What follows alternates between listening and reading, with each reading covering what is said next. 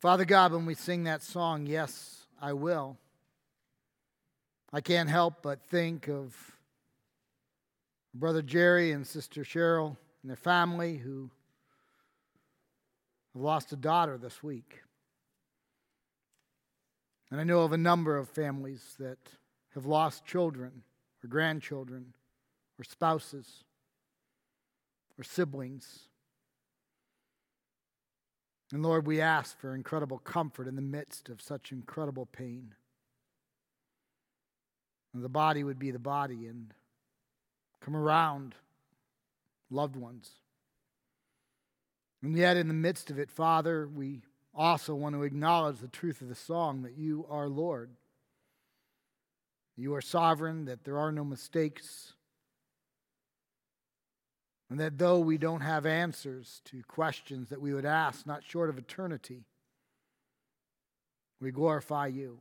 May that be true in all of our lives, in whatever circumstance we find ourselves in, at the peaks and in the valleys. May we acknowledge that you are great and that we are passing through, and this is not our home. And we have an eternity with you if we know Christ, your Son, an eternity which is our home, which is our future and our present as we long for that day. And Father, as we talk about your inspired, inerrant word today, caught in the midst of our sin in a sin tainted world, we're thankful for your guidance and we ask once again that you would impart truth to our head and our hearts as we look at your word. Speak to us, challenge us, equip us. As Paul says, we forget what lies behind, and we strain forward for what lies ahead. And so, Father, regardless of our past, today is our present and future. Help us to make decisions today and tomorrow that bring glory to your name. Guide us, we ask, in the name of Jesus. Amen. There are certain topics that, because of the nature of the topic, they have the potential to bring division. They have the potential to divide us. Politics might be exhibit A. Now, from time to time, people will come to me and they'll say, Jeff, I'd like you to speak about a particular politician or a particular platform or throw your support behind this or that. Generally, it aligns with what they want. But I won't do that. That's not God's calling on my life. It might be God's calling on some people's lives, it's not God's calling on my life. I think God has called me to share the gospel, to preach biblical truths to the best of my ability, empowered by God's Spirit, to try and live a God honoring life. That's God's call on my life, not to be political. I'm not saying politics are bad, it's just not my calling in life. Politics are divisive. Let me prove it to you we could talk on any number of issues, right? Gerrymandering, free college for all. We could mention euthanasia and abortion. We can mention any number of morality issues or capital punishment. We could mention Second Amendment rights or impeachment. I suspect that almost all of us have an opinion on every topic I just mentioned. And you need to know that I won't go out of my way to speak on any of them, but if the biblical text talks on it and politics have come into the biblical realm, then I'm going to speak on it, not because it's political, not because it's with one party or one platform, but because God has spoken. And so we don't avoid where God has spoken, but we don't go out of our way to speak on issues that are political because politics have come into biblical territory. Politics can be divisive. Today I'm not talking on politics. Another area that can be divisive, and admittedly, I have a lot less self control in this area, is sports. I'm quite opinionated on sports. One of my favorite pictures is this particular one. Oh, I love that picture. You know, go pack, go, right? They clearly love the pack.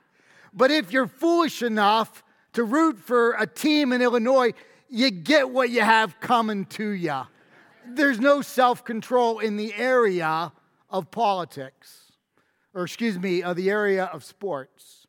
But then we could go into an even sillier realm opinion on topics like I love dogs or I love cats, or the only good cat is a.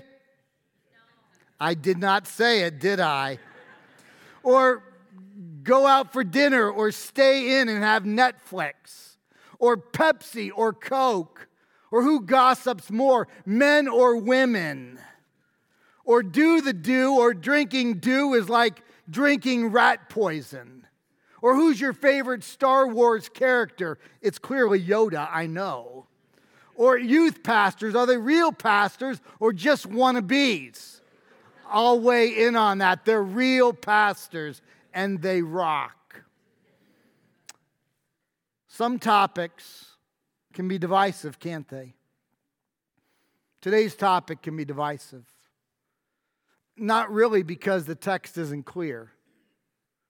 I think the text is rather clear. It can be divisive because it impacts our lives, and sometimes it speaks to our past, and sometimes it speaks to our present or our future. It can be divisive because it's one of those topics that has impacted all of our lives.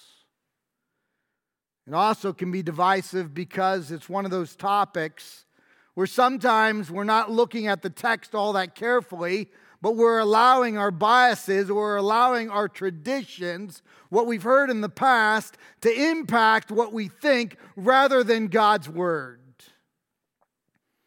It can also be a little divisive because even among the top evangelical scholars in the world, there's a little latitude, not a lot of latitude, but there's a little latitude in how we interpret these texts. And we're going to look at more than one.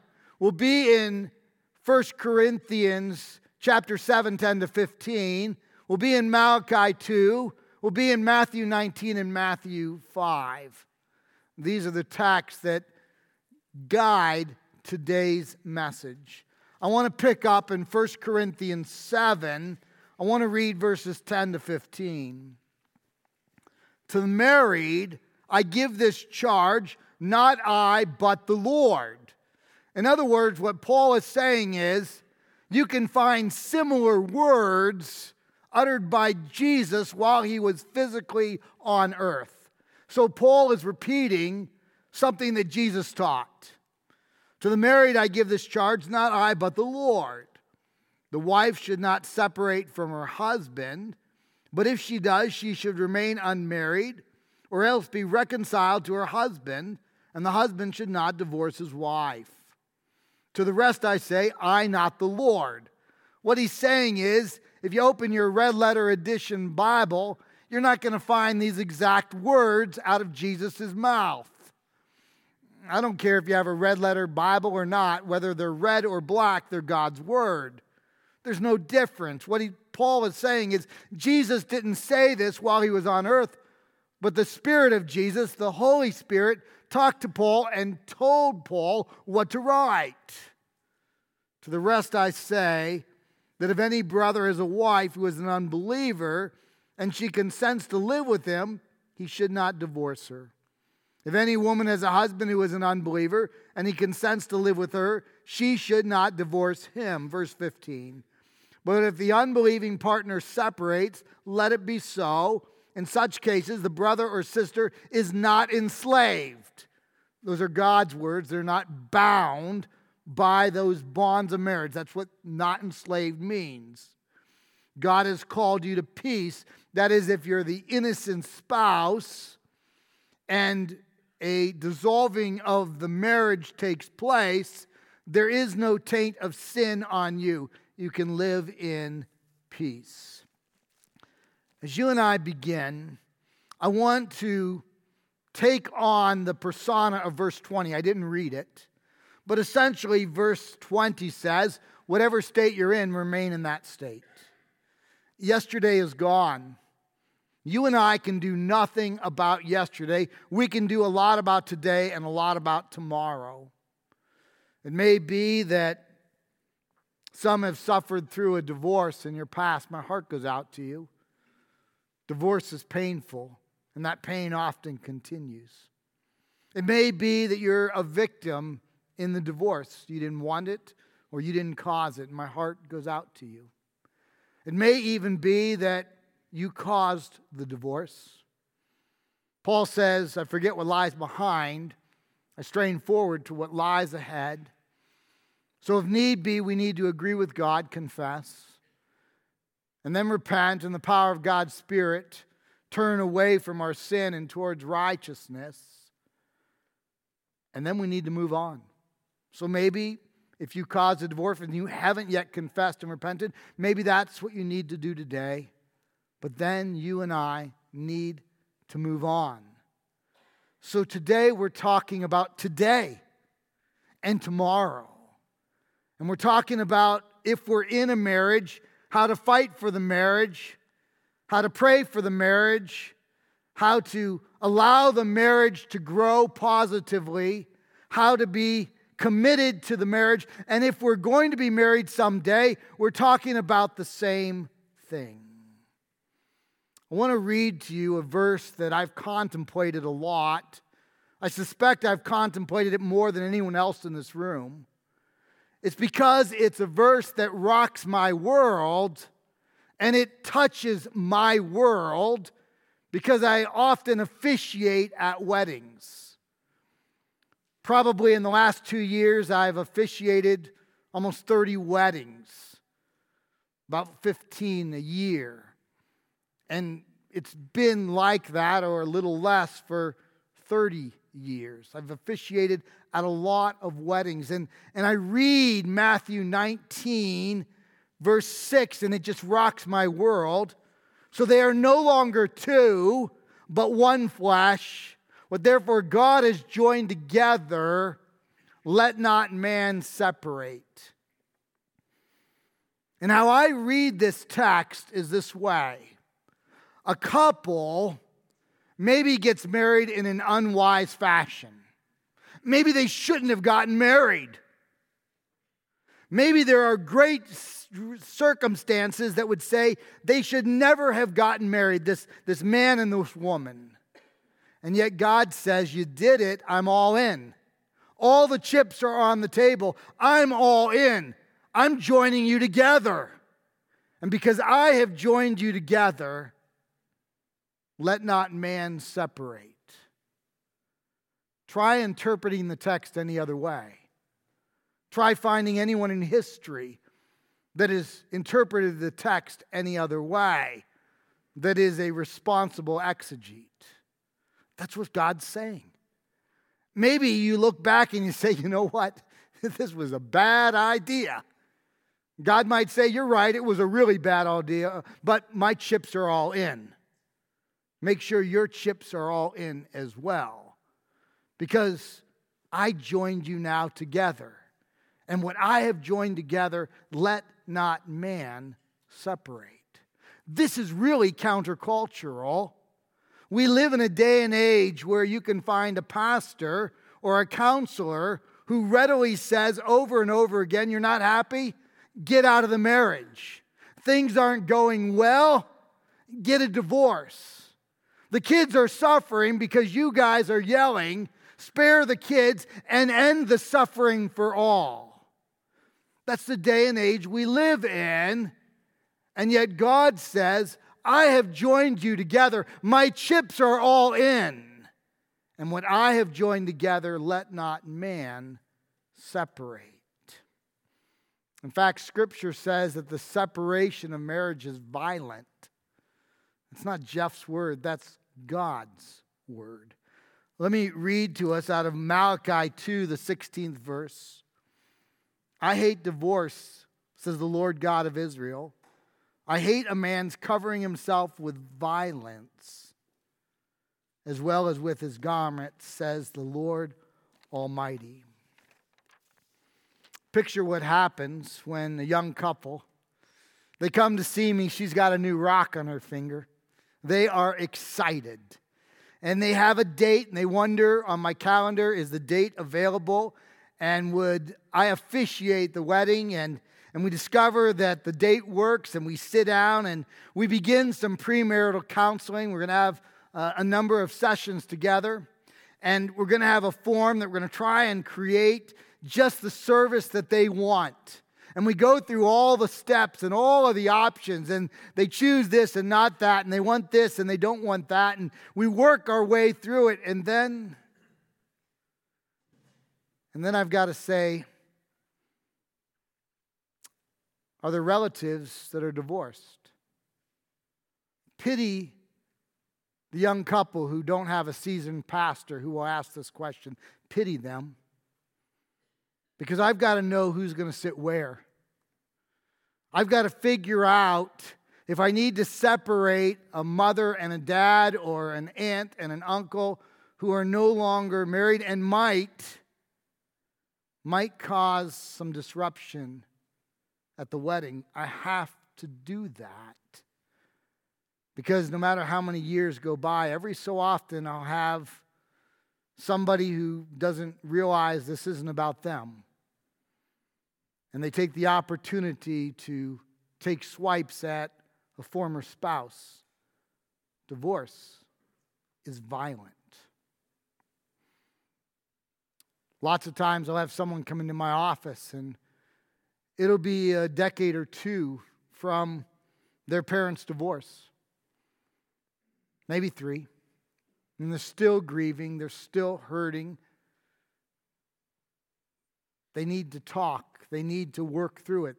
Violence is divorce, or divorce is violent. I'm not trying to hurt anyone who has suffered through a divorce. I'm not. I just want to speak real about where we go from here on out because divorce is violent. How many couples do we know that have gone through a divorce and because of it, both spouses are living at a lower economic level than they lived prior. Sometimes one or both are now on the edge or even below poverty level because they did fine together, but now they're dividing into two houses and two incomes, and, divorce can be violent. And sometimes I'll have somebody who has suffered through a divorce and, and they've come in and they're really hurting. They've lost some of their friends and they're angry. How could their friends desert them at a time like this. But sometimes you are friends as a couple. And it's not that they're trying to desert you, it's awkward. And whether you have foisted on them or not, they've got to decide who's right and who's wrong and who do they side with and who do they not side with. Or we're not going to side with either. And so they back up and they back out. And it feels like abandonment. Divorce is violent. And the violence continues on when the kids have birthdays. Who do you invite and at what time? And the violence continues on at family weddings. And every Thanksgiving and every Christmas and every Easter and every Memorial Day and every Labor Day and every July 4th. And if you don't think that's true, you should sit on my side of the counseling table. It is true. And people have to work through it. Divorce is violent. It's not the easy fix all that our society has sold it to be. So God says, as far as it depends on us, to the degree that we are able, stay in the marriage that God has placed one in. Now, I would not be fair to the full counsel of God if I left the message there. I'd like to leave it there. But I've got to go to the other side and say that clearly God has given permissive grounds for divorce for a believer who has no stain upon themselves if they pursue divorce in such circumstances. That's clear in Scripture. And we're going to look at that. One of those situations is in verse 15 of today's text. So allow me to read it to us. Verse 15 again. But if the unbelieving partner separates, let it be so. In such cases, the brother or sister or sister is not enslaved. God has called you to peace. Enslaved suggests that there is freedom from the marriage. Peace suggests that there is no taint of sin on the innocent spouse that walks away. Now, what does it mean when it says somebody leaves? Krizatai. First, let me talk about what it doesn't mean, and then I'll talk about what it does, because there's really three interpretive questions that we need to interact with in verse 15. And the first is what does leave mean? It doesn't mean that someone is immature and in the heat of an argument goes stomping out and slams the door and comes back several hours later. That's immature, but that's not what leave means. It doesn't even mean that someone goes away for a day or two in anger and then comes back. I wouldn't recommend that. But that's not what leave means. It doesn't mean that you have a counselor, maybe a very wise one, that says you two need to live in separate addresses for a month or two, work on yourself with a goal that we will work on you two together to restore the marriage. That's not what leave means.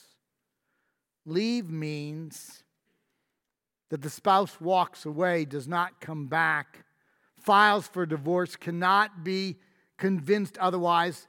Leave means leave. And the text says that the innocent spouse is no longer enslaved, is not bound to the marriage, lives at peace, does not have the taint of sin upon themselves, and I would say is free to remarry. That's the first interpretive question. The second interpretive question is very sticky. Does leave include physical abuse? I can tell you academically that krizatai may or may not have that semantic range. It would be on the outside of the semantic range. But I can also tell you, I believe it's part of the semantic range. This is where maybe scholars would disagree. Some would say what I say, it's part of the semantic range. Some would say not. But I look at the entirety of Scripture, which says protect the innocent. And so if somebody is being physically abused, my advice always is get out, get to a safe place, call the authorities. Always. Always. And then you ask, do they ever go back? I think at the very minimum, four conditions have to be met. First condition, there is real separation.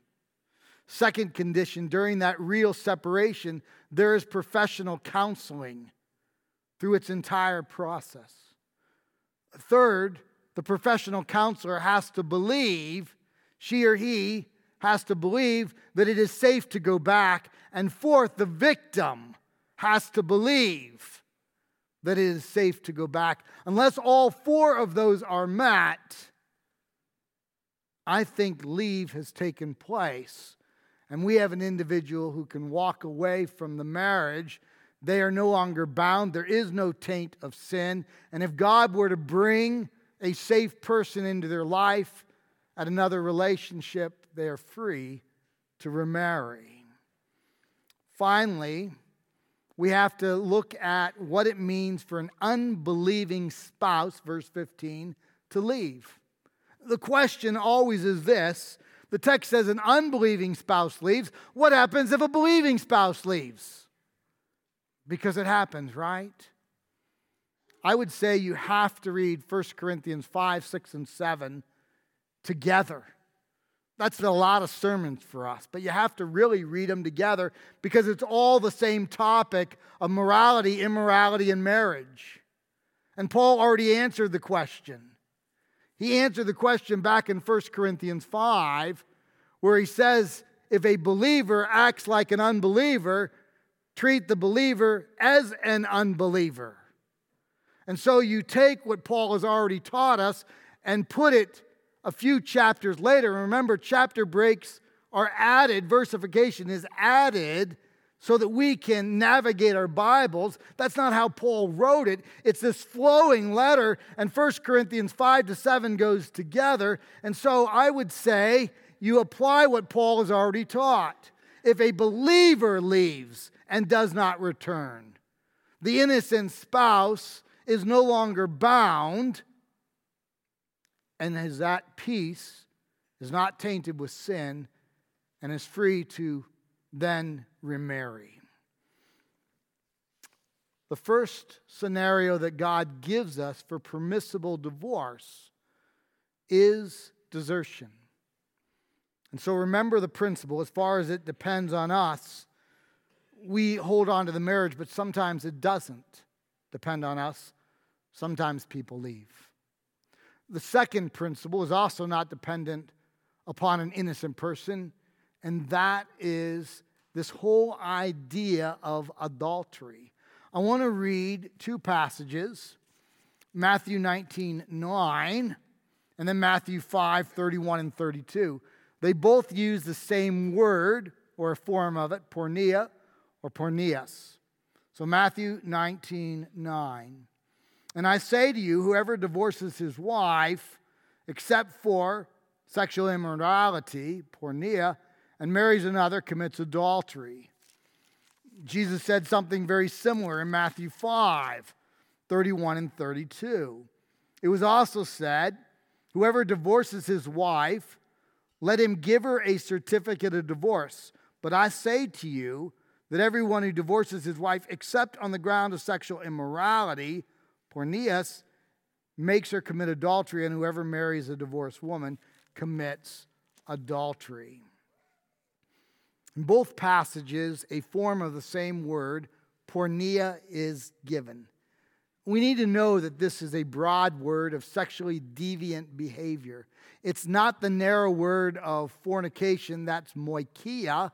This is the broad word, and I think it includes, at a minimum, bestiality, incest, severe addiction to pornography without a sincere attempt to break that addiction or fornication. This word includes all of that.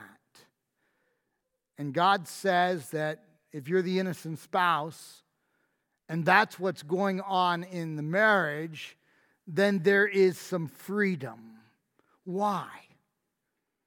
Because more than just adultery has gone on, the oneness that God created has been shattered. Remember, we have to read 1 Corinthians 5, 6, and 7 together, right? Well, what did 1 Corinthians 6 16 say? It says this Or do you not know that he who is joined to a prostitute becomes one body with her? For as it is written, the two should become one flesh the text tells us that the oneness that occurs when God joins a man and a woman together is shattered when someone goes outside the marriage. And a new oneness, even a one time event with a prostitute, creates a new oneness, destroys the old oneness, which allows the innocent spouse the permissible ability to stand back and say, I don't know if I'm going to continue in this marriage to reform a new oneness. And that person, the innocent one, is given permission not to be bound, that is, held to the marriage, and can leave the marriage with peace without the stain of sin. Let me push on this illustration a little bit further. Let's suppose that this has occurred and the violator has been confronted, or she has been confronted, he or she, and that person confesses, agrees with God, repents, turns from their sin, goes to accountability, goes to counseling, goes through all the steps. Can the innocent spouse still walk away? Yes. The innocent spouse can still walk away. There's no asterisks in the text. Now let's change my illustration a little bit. Let's suppose that the innocent spouse says, No, I'm going to work at this. We're going to pray for the marriage. We're going to invest in the marriage. We're going to get accountability. We're going to make good parameters. We're going to have counseling. We're going to work at it and sincerely tries for a few months and then feels like, no, the oneness cannot be restored, can that innocent spouse still leave? Yes.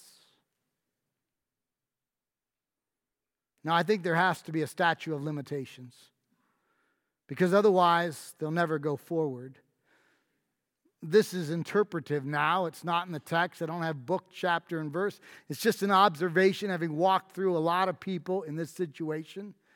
I think you have to have about six months of statute of limitations for the innocent spouse to say, Yeah, I'm really all in, or No, I really can't make this work.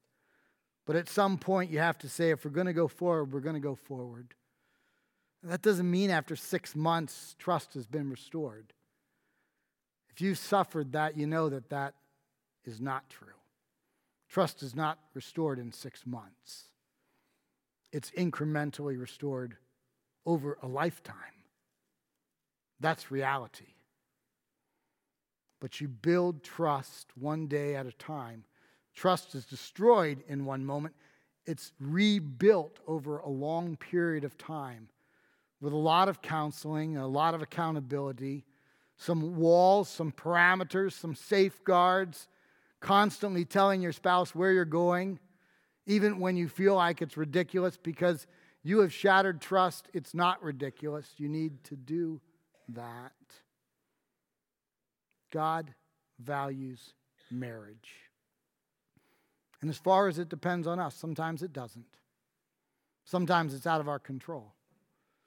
But as far as it depends on us, we pray for the marriage.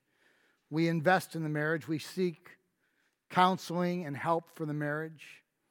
We do what we can to safeguard the marriage. God is all in. What I've joined together, let not man separate. So God values marriage.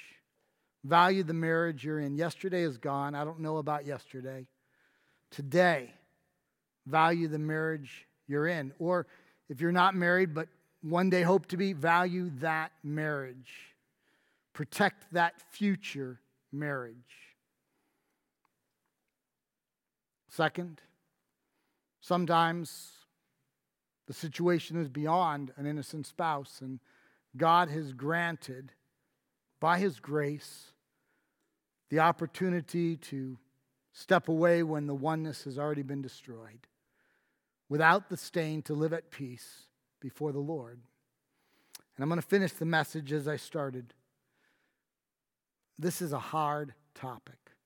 This is a topic where sincere believers who are looking at the text may have slightly divergent understandings of it. Not wildly divergent, slightly divergent. We need a little bit of grace to one another.